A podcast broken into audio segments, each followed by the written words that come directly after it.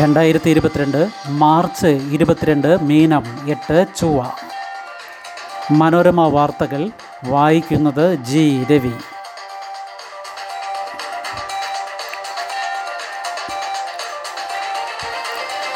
Justice Ramachandran committee ശുപാർശ auto minimum നിരക്ക് മുപ്പത് രൂപ തുടർന്ന് കിലോമീറ്ററിന് പതിനഞ്ച് രൂപ. ടാക്സി കാറുകൾക്ക് മിനിമം നിരക്ക് ഇരുന്നൂറ്റി പത്ത് രൂപ കിലോമീറ്ററിന് പതിനെട്ട് രൂപ. ഓട്ടോറിക്ഷയുടെ മിനിമം നിരക്ക് നിലവിലുള്ള ഇരുപത്തിയഞ്ച് രൂപയിൽ നിന്ന് മുപ്പതാക്കാനുള്ള ശുപാർശ ജസ്റ്റിസ് എം രാമചന്ദ്രൻ കമ്മിറ്റി ഗതാഗത വകുപ്പിന് സമർപ്പിച്ചു. മിനിമം നിരക്ക് കഴിഞ്ഞുള്ള ഓരോ കിലോമീറ്ററിനും നിലവിലുള്ള പന്ത്രണ്ട് രൂപയിൽ നിന്ന് പതിനഞ്ചാക്കാനാണ് ശുപാർശ. സർക്കാർ ചുമതലപ്പെടുത്തിയതിന്റെ അടിസ്ഥാനത്തിലാണ് കമ്മിറ്റി പഠനം നടത്തിയത്. കോർപ്പറേഷൻ മുനിസിപ്പാലിറ്റി പരിധിക്ക് പുറത്ത് ഓട്ടോറിക്ഷകൾക്ക് അൻപത് ശതമാനം അധിക നിരക്കും രാത്രി യാത്രയിൽ നഗരപരിധിയിൽ അൻപത് ശതമാനം അധിക നിരക്കും തുടരണമെന്നും കമ്മിറ്റി നിർദ്ദേശിച്ചു. വെയിറ്റിംഗ് ചാർജ് പതിനഞ്ച് മിനിറ്റിന് നിലവിലുള്ള പത്ത് രൂപ എന്നതിൽ മാറ്റമില്ല.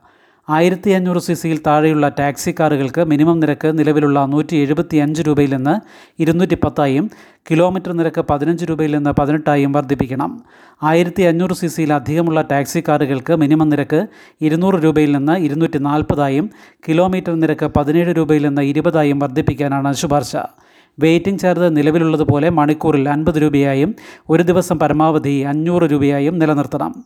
നിർദ്ദേശങ്ങൾ സർക്കാർ തലത്തിൽ ചർച്ച ചെയ്ത് തീരുമാനമെടുക്കുമെന്ന് മന്ത്രി ആന്റണി രാജു പറഞ്ഞു.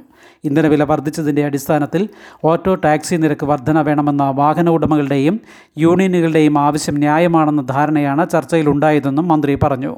ജസ്റ്റിസ് എം രാമചന്ദ്രൻ ഗതാഗത commissioner M R Ajith Kumar committee അംഗങ്ങളായ എൻ നിയതി ടി ഇളങ്കോവൻ തുടങ്ങിയവർ ചർച്ചയിൽ പങ്കെടുത്തു. ചൈനയിൽ യാത്രാ വിമാനം തകർന്ന് നൂറ്റി മുപ്പത്തിരണ്ട് മരണം. തകർന്നത് ആഭ്യന്തര സർവീസ് നടത്തിയ ഈസ്റ്റേൺ എയർലൈൻസ് ബോയിങ്. നൂറ്റി മുപ്പത്തിരണ്ട് യാത്രക്കാരുമായി പറന്ന ചൈനയിലെ ഈസ്റ്റേൺ എയർലൈൻസ് ബോയിങ് എഴുന്നൂറ്റി മുപ്പത്തിയേഴ് എണ്ണൂറ് വിമാനം തകർന്നു വീണു. ആരും രക്ഷപ്പെട്ടതായി സൂചനയില്ല. തെക്ക് പടിഞ്ഞാറൻ പ്രവിശ്യയായ യുനാന്റെ തലസ്ഥാനമായ കുൻമിങ്ങിൽ നിന്ന് ഹോങ്കോങ്ങിനടുത്തുള്ള ഗാങ്ചൌ നഗരത്തിലേക്കുള്ള യാത്രയിലായിരുന്നു വിമാനം. അപകട കാരണം വ്യക്തമായിട്ടില്ല. വിമാനം പൊട്ടിത്തകർന്ന് തീപിടിച്ചതായി ചൈനീസ് മാധ്യമങ്ങൾ റിപ്പോർട്ട് ചെയ്തു. യാത്രക്കാരിൽ ഒൻപത് പേർ വിമാന ജോലിക്കാരാണ്. സിൽവർ ലൈൻ അലൈൻമെന്റ് മാറിയേക്കാം. കല്ലിടലുമായി മുന്നോട്ടെന്ന കേരയിൽ പിഴുത് കളഞ്ഞെടുത്ത് പുതിയ കല്ലിടും.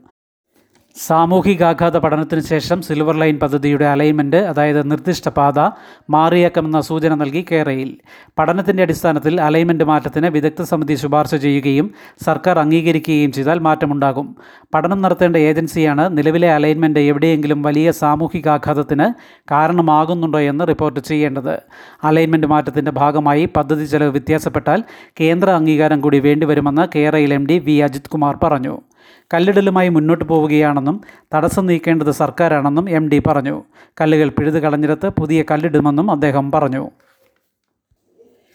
ഇപ്പോൾ നടക്കുന്നത് ഭൂമി ഏറ്റെടുക്കലല്ലെന്ന് കേരയിൽ എം ഡി. സിൽവർ ലൈൻ പദ്ധതിയുടെ ഭാഗമായി ഭൂമി ഏറ്റെടുക്കലല്ല ഇപ്പോൾ നടക്കുന്നതെന്നും മുഴുവൻ നഷ്ടപരിഹാരവും നൽകിയിട്ട് ഭൂമി ഏറ്റെടുക്കുകയുള്ളൂ എന്നും കേരയിൽ M D V Ajith Kumar പറഞ്ഞു. സ്ഥലമേറ്റെടുക്കലും കുടിയൊഴിപ്പിക്കലും എത്ര പേരെ ബാധിക്കും അവരുടെ സാമൂഹിക സാമ്പത്തിക സ്ഥിതി എന്ത് തുടങ്ങിയ കാര്യങ്ങളാണ് സാമൂഹിക ആഘാത പഠനത്തിൽ ശേഖരിക്കുക. സാമൂഹികാഘാത പഠനവും പൊതുജനങ്ങളുടെ ഹിയറിംഗും പൂർത്തിയായാൽ സാമൂഹിക ശാസ്ത്രജ്ഞർ തദ്ദേശ സ്ഥാപന പ്രതിനിധികൾ സാങ്കേതിക വിദഗ്ധർ എന്നിവരടങ്ങിയ ജില്ലാതല വിദഗ്ധ സമിതി രൂപീകരിക്കും. എല്ലാവർക്കും ബൂസ്റ്റ് ഡോസ് പരിഗണനയിൽ. പതിനെട്ട് വയസ്സിന് മുകളിലുള്ള എല്ലാവർക്കും നൽകുന്നത് ഉചിതമെന്ന വിദഗ്ധ സമിതി. പതിനെട്ട് വയസ്സിന് മുകളിലുള്ള എല്ലാവർക്കും ഇന്ത്യ കോവിഡ് വാക്സിന്റെ മൂന്നാം ഡോസ് നൽകുന്നത് പരിഗണിക്കുന്നു.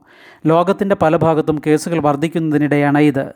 പതിനെട്ട് വയസ്സിന് മുകളിലുള്ള എല്ലാവർക്കും ബൂസ്റ്റ് ഡോസ് നൽകുന്നതാണ് ഉചിതമെന്ന് വിദഗ്ധ സമിതിയിലെ ചിലർ അഭിപ്രായപ്പെട്ടിരുന്നു. സാങ്കേതിക വിദഗ്ധ സമിതി ശുപാർശ നൽകിയാൽ തീരുമാനമെടുക്കുമെന്ന് ആരോഗ്യ മന്ത്രാലയം പ്രതികരിച്ചു. വരും ദിവസങ്ങളിൽ രാജ്യാന്തര വിമാന സർവീസ് പൂർവസ്ഥിതിയിലാകുന്നതോടുകൂടി ബൂസ്റ്റർ ഡോസ് നൽകുന്നത് അഭികാമ്യമാകുമെന്നാണ് വിലയിരുത്തൽ. നിലവിൽ ആരോഗ്യ പ്രവർത്തകർക്കും കോവിഡ് മുൻനിര പോരാളികൾക്കും അറുപത് വയസ്സിന് മുകളിലുള്ളവർക്കും മാത്രമാണ് ബൂസ്റ്റർ ഡോസ് നൽകുക. ഇവർ രണ്ടാം ഡോസ് എടുത്ത് ഒൻപത് മാസം അതായത് മുപ്പത്തി ഒൻപതാഴ്ച പിന്നിടുമ്പോൾ നേരത്തെ എടുത്ത വാക്സിൻ തന്നെ കുത്തിവെക്കാനാണ് നിർദ്ദേശിച്ചിരിക്കുന്നത്. സർക്കാർ ആശുപത്രികളിൽ സൗജന്യവും സ്വകാര്യ ആശുപത്രികളിൽ പണം ഈടാക്കിയും ബൂസ്റ്റർ ഡോസ് എടുക്കാൻ സൗകര്യമുണ്ട്. ബൂസ്റ്റർ ഡോസ് നൽകി തുടങ്ങണമെന്ന ആവശ്യം പാർലമെന്റിൽ എം പിമാരും ഉന്നയിച്ചിരുന്നു. പെട്രോൾ ഡീസൽ വില കൂടി. ഏറെ നാളത്തെ ഇടവേളയ്ക്ക് ശേഷം പെട്രോൾ ഡീസൽ വില കൂട്ടി. പെട്രോൾ ലിറ്ററിന് എൺപത്തി ഏഴ് പൈസയും ഡീസൽ ലിറ്ററിന് എൺപത്തി അഞ്ച് പൈസയുമാണ് കൂടിയത്. കൊച്ചി നഗരത്തിൽ ഇന്നത്തെ വില പെട്രോൾ നൂറ്റി അഞ്ച് രൂപ പതിനെട്ട് പൈസയും ഡീസൽ തൊണ്ണൂറ്റി രണ്ട് രൂപ നാൽപ്പത് പൈസയും.